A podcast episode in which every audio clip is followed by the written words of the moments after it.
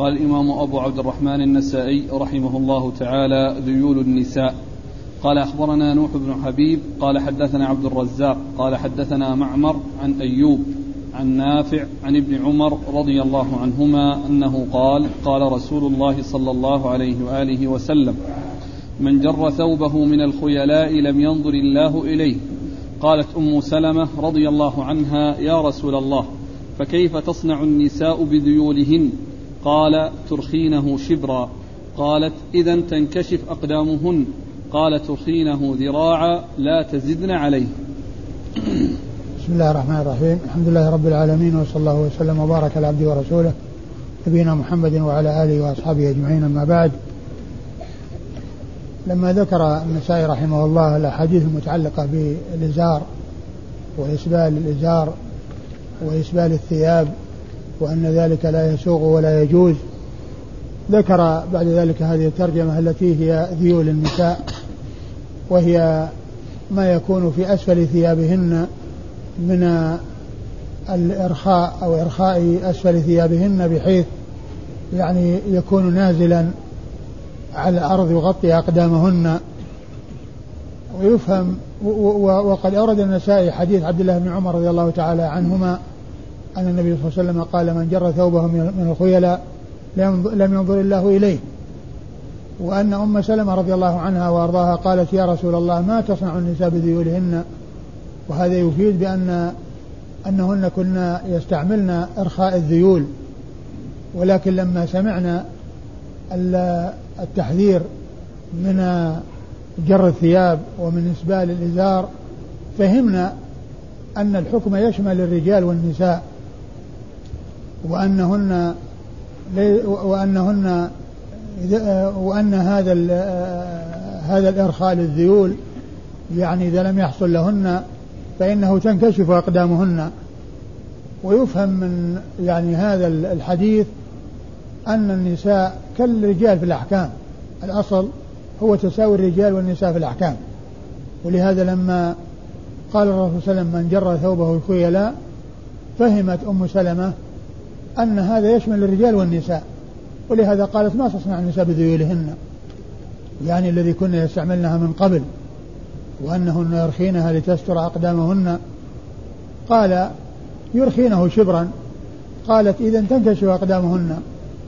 وكان المقصود من ذلك أنهن يعني من من من موضع يعني آه يعني آه ثياب الرجال. يعني هذه الزيادة التي تحصل وهذا الإرخاء من الذي تصل إليه ثياب الرجال. قالت قالت ترخينه شبرا. قالت إذا تنكشف أقدامهن. يعني لا يغطي الشبر الأقدام. قال ترخينه ذراعا ولا تزدن على ذلك.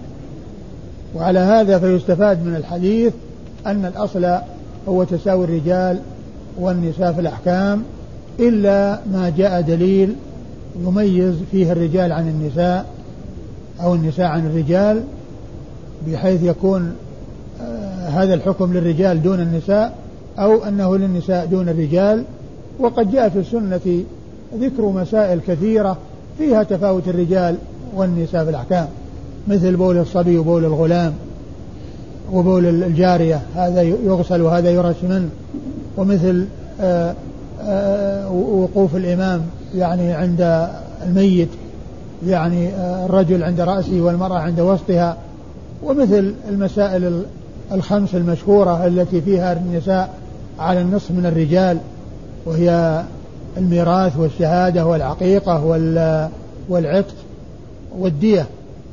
أمور يعني جاءت فيها تفريق التفريق بين الرجال والنساء في الأحكام. إذا الأصل هو التسوية بين الرجال والنساء في الأحكام إلا إذا جاء شيء يميز النساء عن الرجال أو الرجال عن النساء.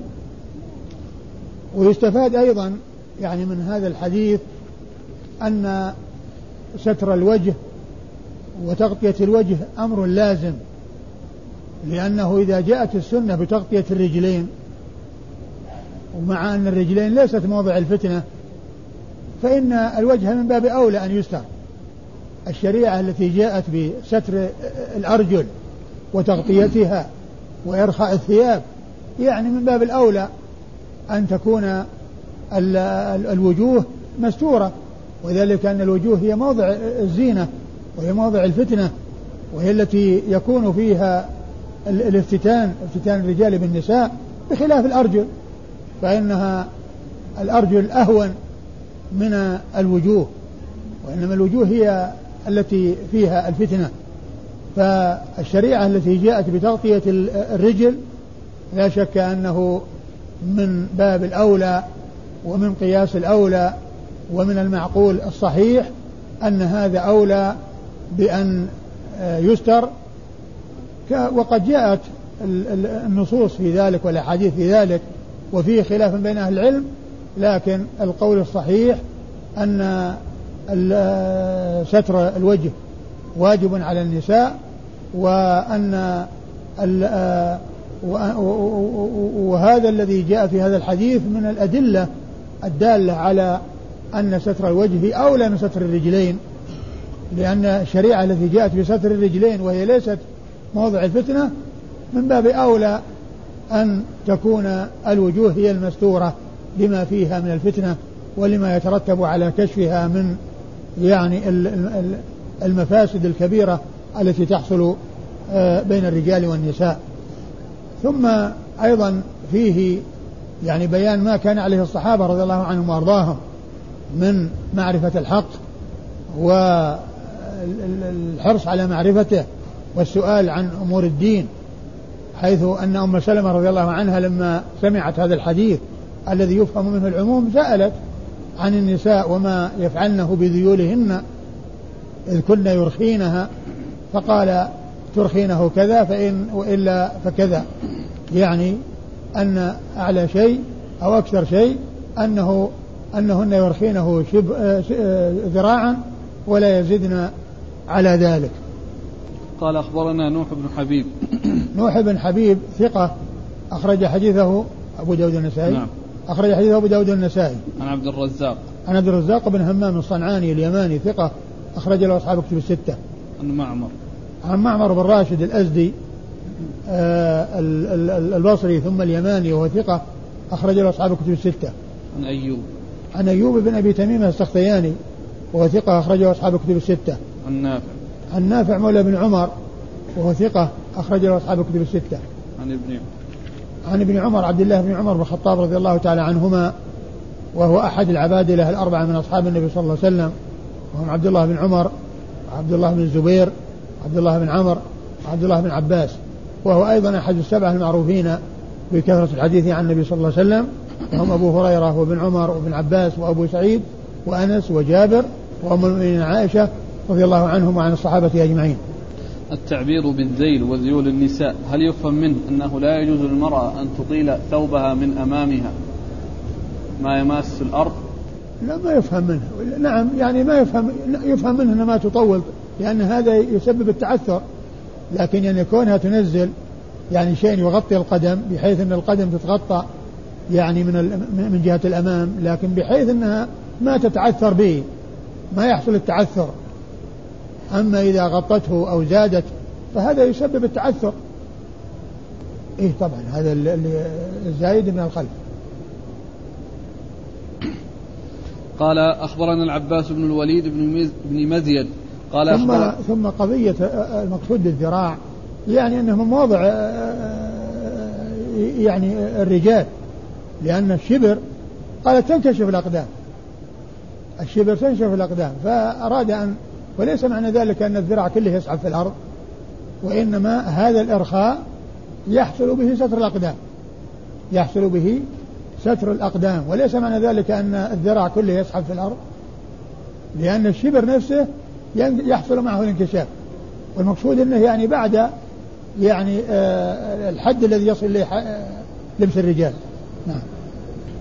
قال أخبرنا العباس بن الوليد بن مزيد قال أخبرنا أبي قال حدثنا الأوزاعي قال حدثنا يحيى بن أبي كثير عن نافع عن أم سلمة رضي الله عنها أنها ذكرت رسول الله صلى الله عليه وآله وسلم ذيول النساء.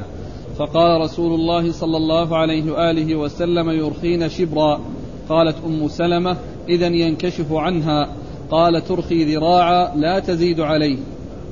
ثم ورد النسائي حديث أم سلمة رضي الله عنها وهو, وهو مختصر. ما فيه ذكر السبب الذي جعلها تقول هذا الكلام لأنه كما في الحديث الأول قالته بمناسبة ذكر تحريم يعني آه، الإسبال وأخذ من عموم قوله من جر ثوبه خيلا لم ينظر الله إليه ولفظ من يعني من صياغ العموم التي تشمل الرجال والنساء. فذكر الذيول بمناسبة ذكر تحريم الإسبال. فالحديث فيه اختصار وإنما ذكر فيه ما يتعلق بالذيول وإذن الرسول صلى الله عليه وسلم بإرخائها شبرا ثم قالت إذا تكشف الأقدام فقال عليه الصلاة والسلام ذراعا ولا يزدن على ذلك. قال أخبرنا العباس بن الوليد بن مزيد. العباس بن الوليد بن مزيد هو صدوق أخرج حديثه أبو داود النسائي عن أبيه. عن أبيه هو ثقة. أخرج حديثه أبو داود النسائي. عن الأوزاعي. عن الأوزاعي عبد الرحمن بن عمرو الأوزاعي ثقة فقيه أخرج له أصحاب كتب الستة. عن يحيى بن أبي كثير. عن يحيى بن أبي كثير اليمامي وهو ثقة أخرج له أصحاب كتب الستة. عن نافع عن أم سلمة. عن نافع مر ذكره أم سلمة هي أم المؤمنين هند بنت أبي أمية آه رضي الله تعالى عنها وأرضاها وحديثها أخرجه أصحاب كتب الستة. الأخ لم يتضح له من أين يبدأ زيادة الذراع؟ والله الذي يبدو أنه يعني آه، من نصف الساق وما تحت نصف الساق. قال أخبرنا عبد الجبار بن العلاء بن عبد الجبار عن سفيان قال حدثني أيوب بن موسى عن نافع عن صفية عن أم سلمة رضي الله عنها أن النبي صلى الله عليه وآله وسلم لما ذكر في الإزار لما ذكر في الإزار ما ذكر قالت أم سلمة رضي الله عنها فكيف بالنساء؟ قال يرخين شبرا. قالت إذا تبدو أقدامهن. قال فذراعا لا يزدن عليه. ثم ورد النسائي حديث أم سلمة وهو مثل الذي قبله ان فيه الإشارة إلى إلى الأصل الذي ذكر عنده ذكر الذيول. لأنه قال لما ذكر في الإزار ما ذكر يعني من جر ثوبه خيلا أو من جر إزاره خيلا. يعني لما ذكر ما ذكر في الإزار من آه تحريم جره وأن الله لا ينظر إليه قالت عائشة ما تصنع النساء بذيولهن قال يرخين شبرا. قال تنكس أقدامهن. قال إذا يرخين ذراعا ولا يزيدون على ذلك. نعم. الفعل مبني للمعلوم وين؟ ولا مبني للمجهول؟ لما ذكر في الإزار ما ذكر. مبني المجهول مجهول. إيه؟ قال أخبرنا عبد الجبار بن علاء بن عبد الجبار. عبد الجبار بن علاء بن عبد الجبار لا بأس به أخرج حديثه. مسلم والترمذي والنسائي. مسلم والترمذي والنسائي. عن سفيان. عن سفيان هو بن عيينة ثقة أخرجه أصحاب كتب الستة. عن أيوب بن موسى. عن أيوب بن موسى وهو ثقة أخرجه أصحاب كتب الستة. عن نافع عن صفية. عن نافع وقد مر ذكره صفية وهي بنت أبي عبيد امرأة عبد الله بن عمر رضي الله تعالى عنه عنهما وهي ثقة أخرج حديثها البخاري في المفرد. تعليقا. البخاري تعليقا. مسلم وأبو داود والنسائي بن ماجه. البخاري تعليقا ومسلم وأبو داود والنسائي وابن ماجه. عن أم سلمة. عن أم سلمة وقد مر ذكرها. قال أخبرنا محمد بن عبد الأعلى قال حدثنا النضر قال اخبرنا المعتمر وهو ابن سليمان. قال حدثنا عبيد الله عن نافع عن سليمان بن يسار عن أم سلمة رضي الله عنها أنها قالت سئل رسول الله صلى الله عليه وآله وسلم كم تجر المرأة من ذيلها؟ قال شبرا. قالت اذا ينكشف عنها. قال ذراع لا تزيد عليه. ثم ورد النسائي حديث أم سلمة وهو مثل الذي قبله. نعم. قال أخبرنا محمد بن عبد الأعلى. محمد بن عبد الأعلى هو الصنعاني وهو ثقة أخرج حديثه مسلم وأبو داود في القدر والترمذي والنسائي وابن ماجه. عن النضر. عن النضر بن شميل وهو ثقة أخرجه أصحاب كتب الستة. عن المعتمر وهو ابن سليمان. عن المعتمر وهو بن سليمان. وهو بن سليمان بن طرخان التيمي ثقة أخرجه أصحاب كتب الستة عن عبيد الله عن عبيد الله بن عن نافع نعم عن عبيد الله هو بن عمر بن حفص بن عاصم بن عمر ثقة أخرجه أصحاب كتب الستة. عن نافع عن سليمان بن يسار. عن نافع وقد مر ذكره سليمان بن يسار ثقة فقيه أحد فقهاء المدينة السبعة في عصر التابعين وحديثه أخرجه أصحاب كتب الستة. عن أم سلمة. عن أم سلمة وقد مر ذكرها. في في لفظه قال سئل رسول الله صلى الله عليه وسلم كم تجر المرأة من ذيلها؟ ف يعني الذي يبدو أنها يعني أنها ترخي يعني بعد حد الرجل. ولهذا قال يعني في نفس الحديث نفسه قالت إذا تنكشف أقدامها. يعني إذا صار شبرا يعني تنكشف الأقدام. بس أحسن الله إليك إذا كان من نصف الساق الشبر ما أظن يجر. على كل هذا يمكن رواية بالمعنى. أقول رواية بالمعنى. الزيادة على الذراع للكراهة أو النهي النهي. لأنه قال لا يزدن على ذلك. يعني يدل على تحريمه. لأنه يعني فيه إسراف وفيه إتلاف للمال. قال رحمه الله تعالى النهي عن اشتمال الصماء. قال أخبرنا قتيبة قال حدثنا الليث عن ابن شهاب عن عبيد الله بن عبد الله عن أبي سعيد رضي الله عنه أنه قال نهى رسول الله صلى الله عليه وآله وسلم عن اشتمال الصماء وأن يحتبي في ثوب واحد ليس على فرجه منه. ثم ورد النسائي هذه الترجمة النهي عن اشتمال الصماء. والصماء أو اشتمال الصماء المراد به فسر بتفسيرين تفسير عند أهل اللغة وتفسير عند الفقهاء تفسير أهل اللغة أن الإنسان يلتحف بالثوب الواحد يغطي جسده كله ولا يكون فيه منافذ تخرج منه اليدان. يعني يطوي على نفسه ثوب والمقصود بالثوب قطعة من القماش لأن الثوب ليس المراد به القميص وإنما المراد به قطعة من القماش يلفها عليه. هذا هو المقصود بالثوب. يعني يلفها عليه وتكون يديه من الداخل. تلف عليه وتكون يديه من الداخل. فقالوا آه، قيل له صمة لأنه يشبه الصخرة الصمة اللي ما فيها منافذ التي لا منافذ فيها. قالوا ويعني الحكمة من يعني النهي لأنه قد يحصل له أمر يعني مفاجئ أو طارئ يقتضي أنه يخرج يديه بسرعة من أجل دفع ضرر قد يتعرض له فلا يتمكن من ذلك لأنه قد آه، التحف أو اشتمل يعني بهذه الهيئة التي لا يتمكن منها من إخراج يديه. وأما عند أهل اللغة عند عند عند الفقهاء فهو أن يعني آه، يلتحف بثوب واحد بثوب واحد ويرفع أحد جانبيه على أحد كتفيه. على أحد الكتفين. والحكمة في ذلك أنه قد تبدو منه العورة أو يكون ذلك سببا في بدو العورة. يعني كونه يعني يلف على نفسه ثم يرفع جانب ويضعه على على على كتفيه قد يكون سببا في انكشاف العورة. فإذا كان انكشفت منه العورة فمن المعلوم أن انكشاف العورة حرام ولا يجوز للإنسان أن يتعرض له.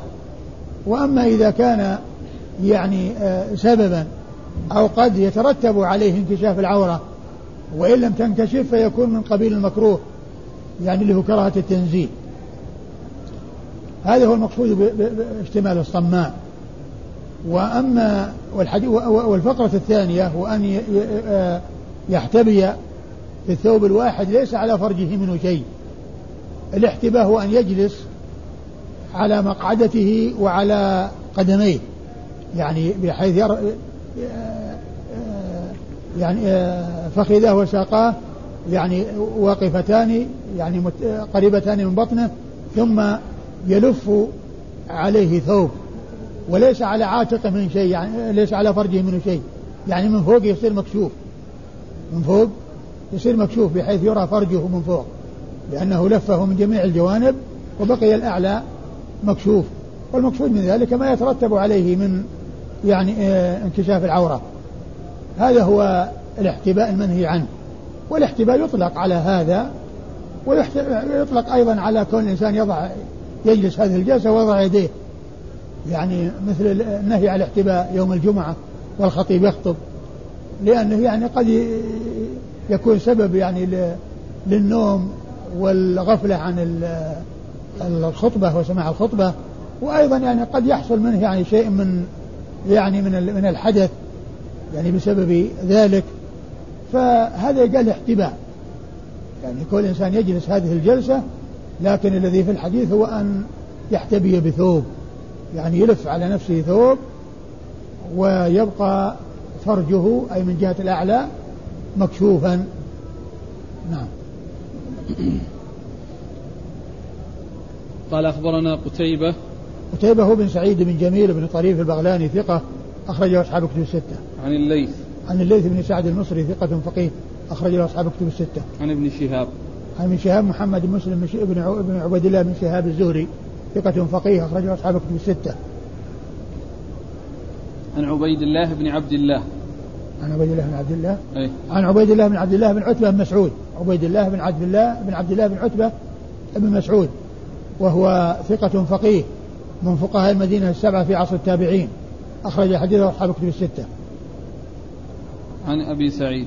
عن أبي سعيد الخدري رضي الله عنه سعد بن مالك بن سنان.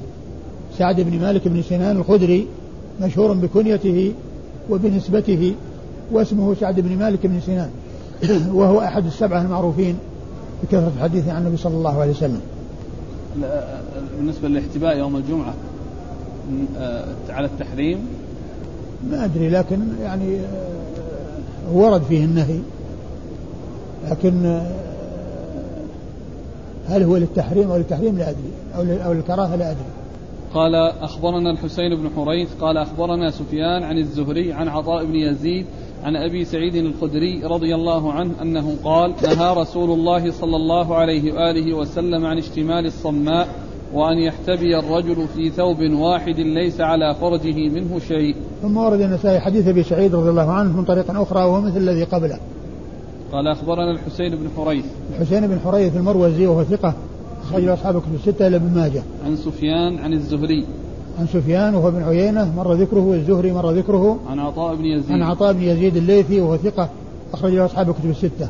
عن أبي سعيد. عن أبي سعيد وقد مر ذكره. قال رحمه الله تعالى النهي عن الاحتباء في ثوب واحد.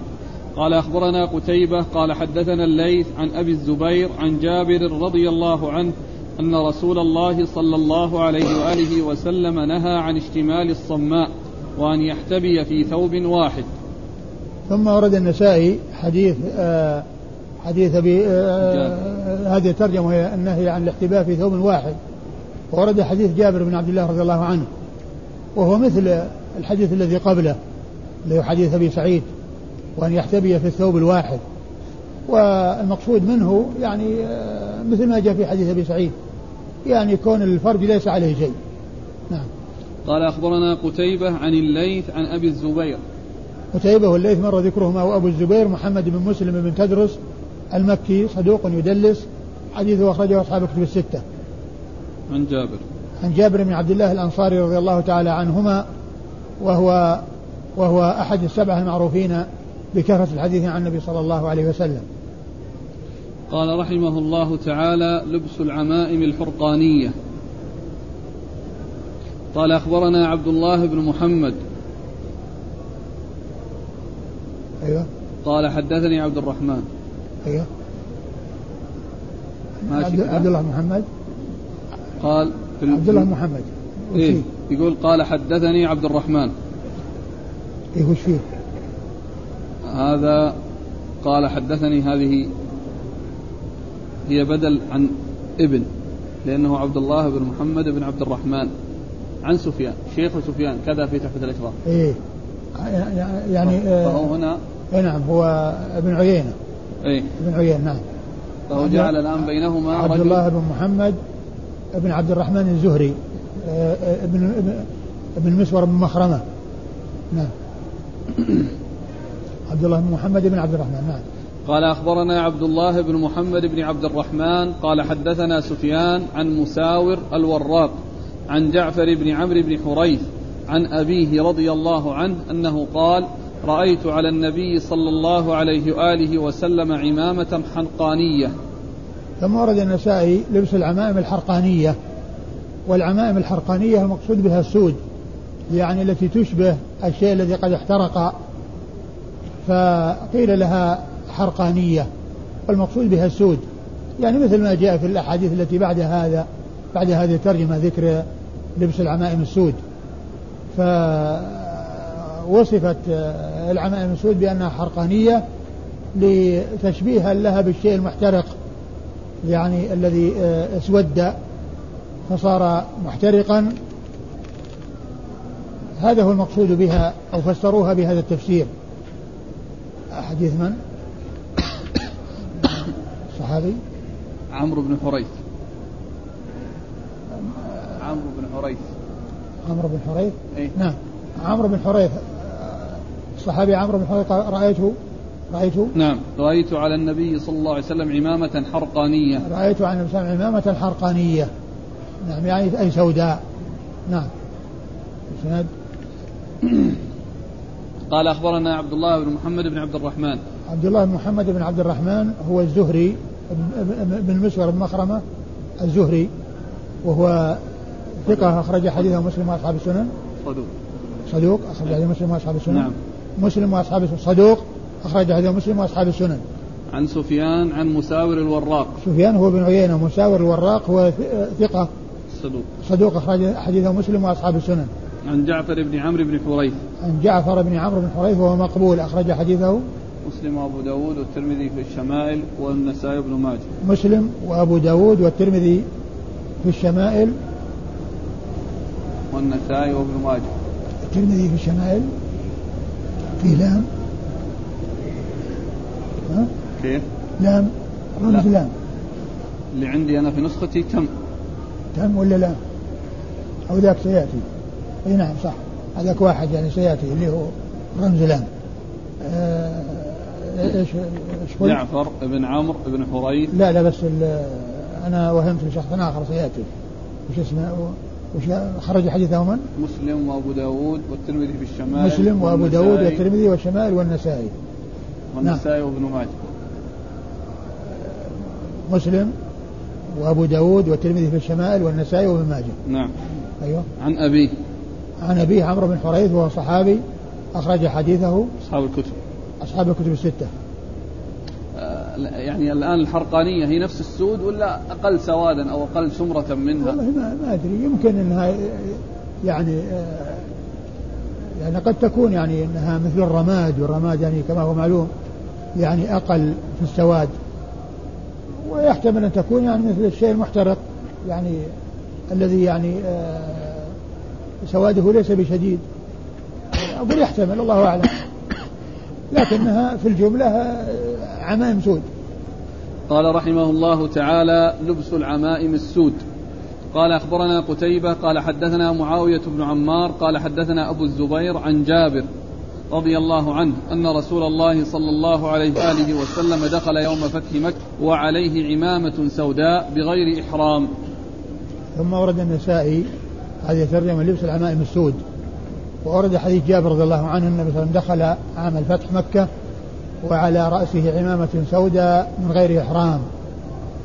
وهذا يعني آه، دليل على آه، فيه الدلالة على ما ترجم له المصنف وفيه أيضا آه، أن مكة لا يلزم دخوله أن أنه لا يلزم الإحرام عند دخولها لأن النبي صلى الله عليه وسلم دخلها وهو غير محرم.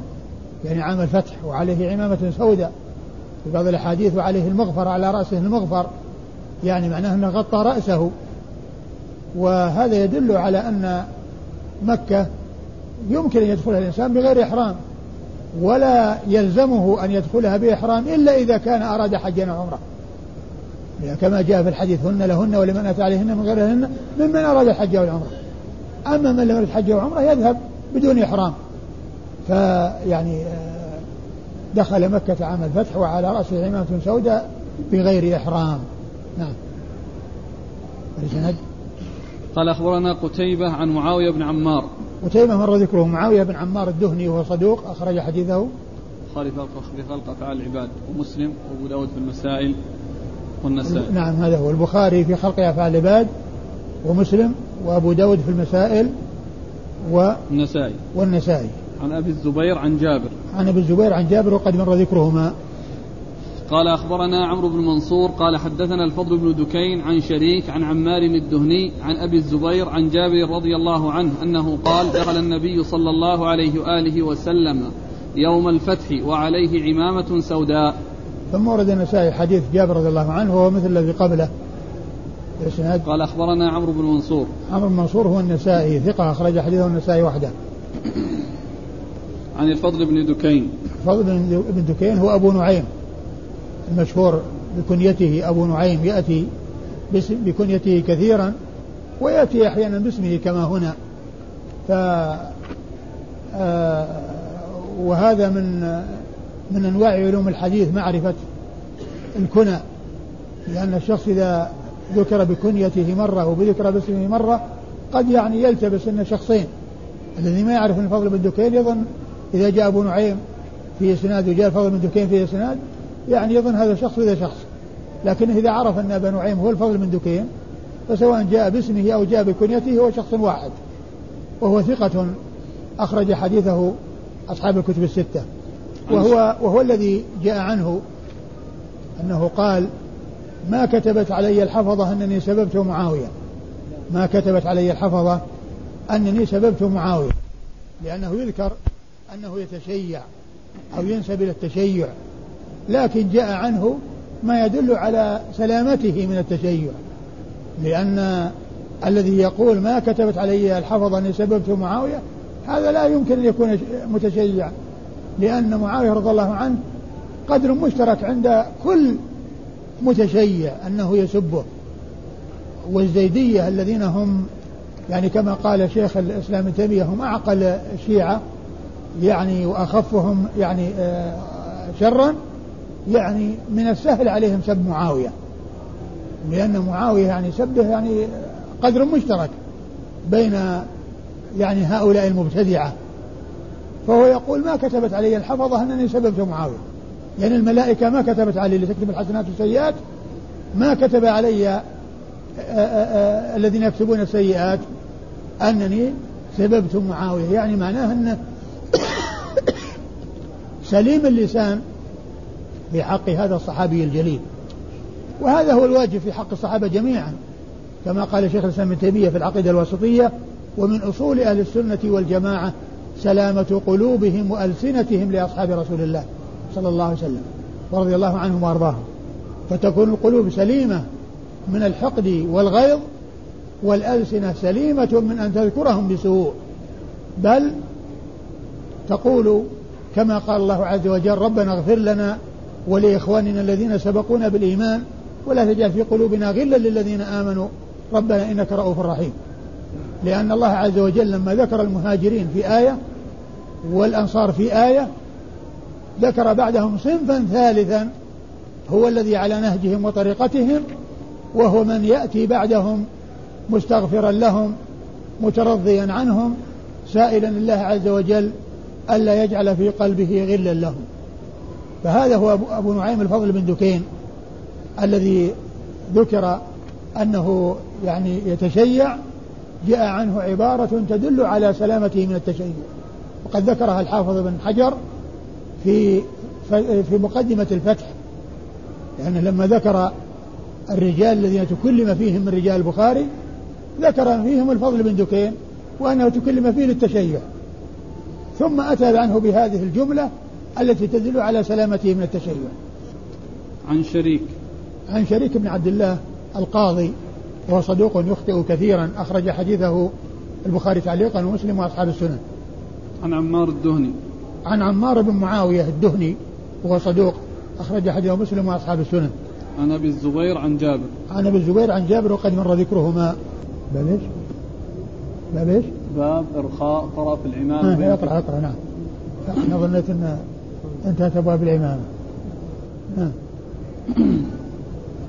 قال رحمه الله تعالى إرخاء طرف العمامة بين الكتفين.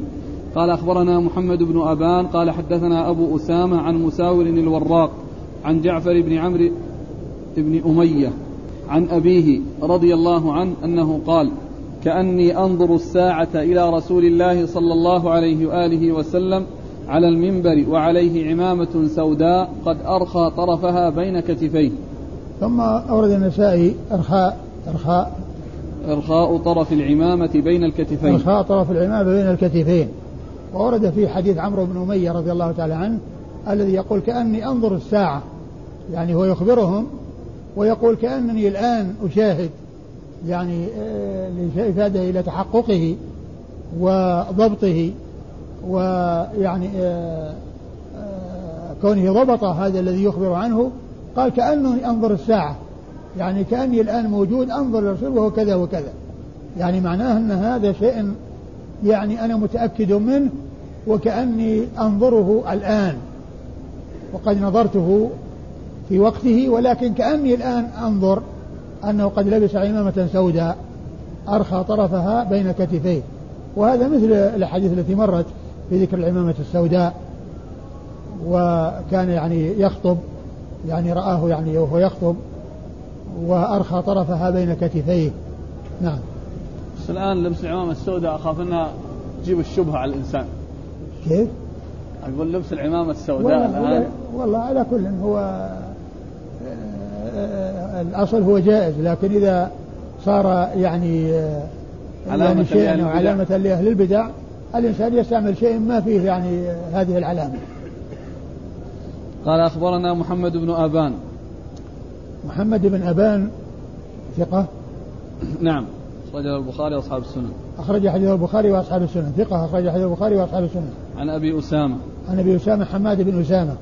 ثقة أخرجه أصحاب كتب الستة. عن مساور الوراق عن جعفر بن عمرو بن أمية عن أبيه. عن مساور الوراق مر ذكره وجعفر بن عمرو بن أمية جعفر ثقة أخرج حديثه. لا أليس هو جعفر بن عمرو بن حريث السابق؟ لا المخزوم اللي مر؟ لا مو هو. ها؟ لا مو هو. عجيب. لا هذا شخص ولا شخص. هذا الضمري. أقول هذا الضمري يعني جعفر بن عمرو بن حريث بن أمية يصير لأنه بارك الله فيك في تحفة الأشراف. الآن هذا صاحب الكتاب. لا عندك شيخ شخصين الآن. عندك شخصين باسم عمرو بن يعني بتقريب. عمرو بن جعفر بن عمرو. جعفر بن عمرو بن حريث. وفيه جعفر بن عمرو بن أمية. يعني ذاك مقبول صاحب, صاحب تحفة الأشراف. ساقهم مساقا واحدا ساق مساقا واحدا إيه؟ ها؟ في ترجمة آه عمرو بن أمية عمرو بن حريث. ولذلك المحقق هنا رمز نفس الرقم. أي رقم؟ في تحفة الأشراف؟ أيوه. هو نفس الرقم. اللي مر معنا أنه رأي أن آه، يروي جعفر بن عمرو بن حريث عن أبيه أنه رأى النبي صلى الله عليه وسلم عليه عمامة حرقانية أيوة. فهو يرويه مساور الوراق عن جعفر بن عمرو بن حريث عن أبيه. وهذا مساور الوراق عن جعفر بن عمرو لكن قال ابن أمية. لكن جعفر بن عمرو بن حريث بن أمية؟ يعني لا هذا هذه أمية أنا أنا استشكلتها ما وجدت يعني لا هو, هو موجود أصلا صحابي اسمه عمرو بن أمية الضمري. وله ابن اسمه جعفر. يعني في التقريب عندك جعفر بن عمرو بن أمية. جعفر بن عمرو بن أمية الضمري. وهذا ثقة وأبوه صحابي. بس الحديث من مسند من؟ على هذا الكلام من حديث يعني من صحابي ثاني. لكن صاحب تحفة الأشراف؟ على كل ما أدري يتحقق من هذا. يعني ما يعني آه، يعني الصحابة اثنين. أحدهما عمرو بن حريث والثاني عمرو بن أمية. وكل منهما له اسمه جعفر. يعني في ترجمة يعني في التقريب جعفر بن عمرو بن, بن أمية. وعمرو بن أمية له ترجمة وعمرو بن حريث له ترجمة جعفر بن عمرو بن أمية الضمري ها؟ إيه هذا جعفر بن عمرو بن أمية الضمري. وهذا وأبوه عمرو بن أمية صحابي. نعم. وهذا أبو صحابي. على كل شاف يعني مسألة الذي ذكرت أن أنه ساقهم مساقا واحدا أو أنه آه، ساقهم مساقين. الآن يعني في التعليق يعني رمز له في تحت الأشراف رمز واحد. أي. شوف الآن. لا شوف شوف الحديث هذا والحديث ذاك. هو هو هو. وش هو؟ 1716 بس ما قال تقدم؟ لا. لو كان هذا يقول تقدم. بس بارك الله فيك في التخريج نفسه. هناك قال في حديث 5358 اللي فيه جعفر بن عمرو بن حريث إيه؟ قال أخرجه مسلم في الحج. باب جواز دخول مكة بغير إحرام. مطولا بنحوه. وأخرجه أبو داود في اللباس باب في العمائم. ثم نفس التخريج أعاده مرة أخرى برمته ونفس الرقم الرمز؟ نفس الرقم في تحفة الأشراف تحفة الأشراف نعم. على كل يتحقق من هذا لأن الآن هما صحابيان وكل منهما ولد له اسمه ولد له, له ولد اسمه جعفر. فلذلك في التخريج الأول قال وأخرجه النسائي في الزينة إرخاء طرف العمامة بين الكتفين. أيوه. يعني خمس آلاف في الأول؟ أي في الأول؟ نعم. عند رمزه لهذا؟ أي عند حديث الحرقانية نعم. قال وأخرجه النسائي في اللباء في الزينة أيوه. إرخاء طرف العمامة بين الكتفين. آه. إذا كيف يكون أمية هذا؟ إذا كيف يكون أمية؟ ولذلك هنا قال وأخرجه النسائي في الزينة باب العمائم الحرقانية 5358 إيه، يعني الرقم واحد. نفس الرقم. بس لو إنه قال تقدم وريح نفسه إيه، من التخريج مرة ثانية. صح. لكن يعني بس ما أدري يعني قضية يعني الصحابي طبعا عمرو بن حريث غير عمرو بن اميه اللهم إلا أن يكون يعني وذاك عمرو بن حريث إيش قال عنه نسبة؟ هذا الضمري وهذا إيش قال فيه؟ عمرو بن حريث عمرو بن حريث بن عمرو بن عثمان بن عبد الله بن عمر بن مخزوم القرشي المخزومي صحابي صغير مخزومي إيه؟ إيه؟